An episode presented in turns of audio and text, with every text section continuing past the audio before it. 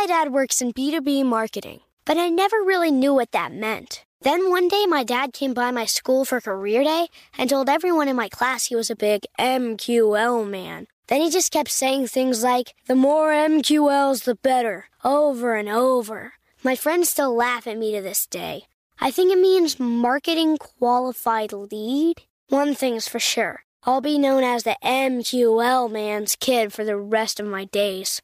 Why couldn't you just be a fireman or a lawyer? Why? You ruined my life, Dad.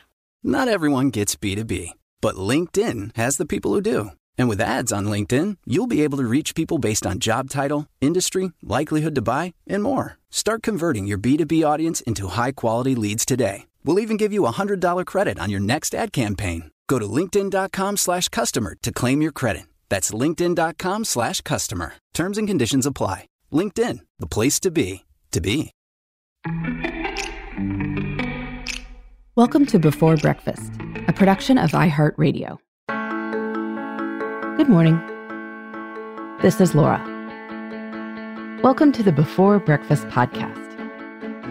Today's tip is about how to deal with those nagging tasks that linger on your to do list. For any given task, think through the benefits of doing it and the costs of not doing it. That can help you get motivated to get it done. Or you might decide it's not worth your time after all. On my other podcast, Best of Both Worlds, we received a listener question about getting motivated to deal with a nagging task. My co host, Sarah Hart Unger, proposed a helpful thought process that I am sharing as today's tip. Sarah suggested thinking through the benefits of tackling the to do and then the consequences of not doing it, and then considering whether or not it is worth it. We can put several sorts of nagging tasks through this rubric. Maybe you have got a weird spot on your hand, and you think that maybe you should schedule a dermatologist appointment to get it checked out. If you do this task, it will take some time and effort to make the appointment, to go to the appointment, and then potentially deal with the outcome.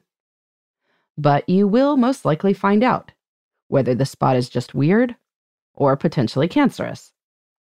On the other hand, not doing the task will save you some time and potentially money in the near term, depending on your insurance situation. But it's not that much time, and you could definitely lose that time to wondering and worrying or having some worse outcome, in which case the saved time and money would not be much consolation. I think in most cases, people would probably decide to make that appointment. But maybe the same rubric will produce a different answer for something else.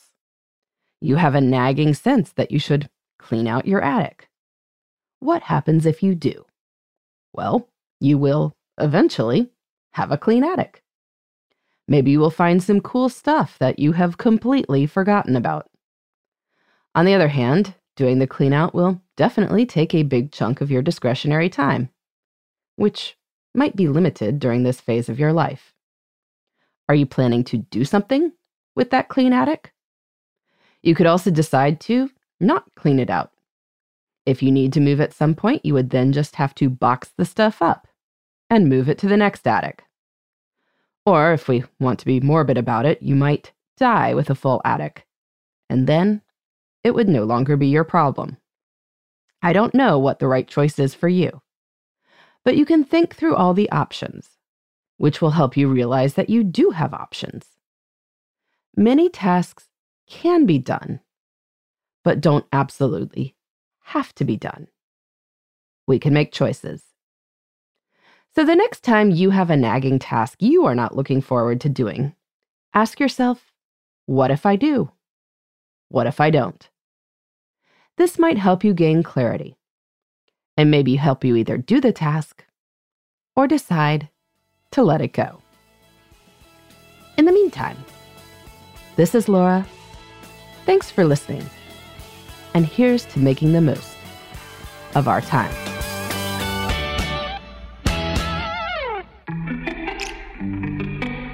Hey, everybody. I'd love to hear from you. You can send me your tips, your questions, or anything else. Just connect with me on Twitter, Facebook, and Instagram at Before Breakfast Pod.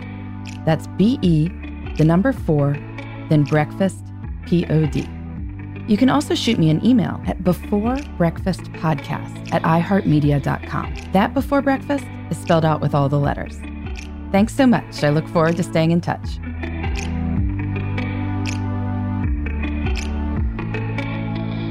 Before Breakfast is a production of iHeartRadio. For more podcasts from iHeartRadio, visit the iHeartRadio app, Apple Podcasts, or wherever you listen to your favorite shows.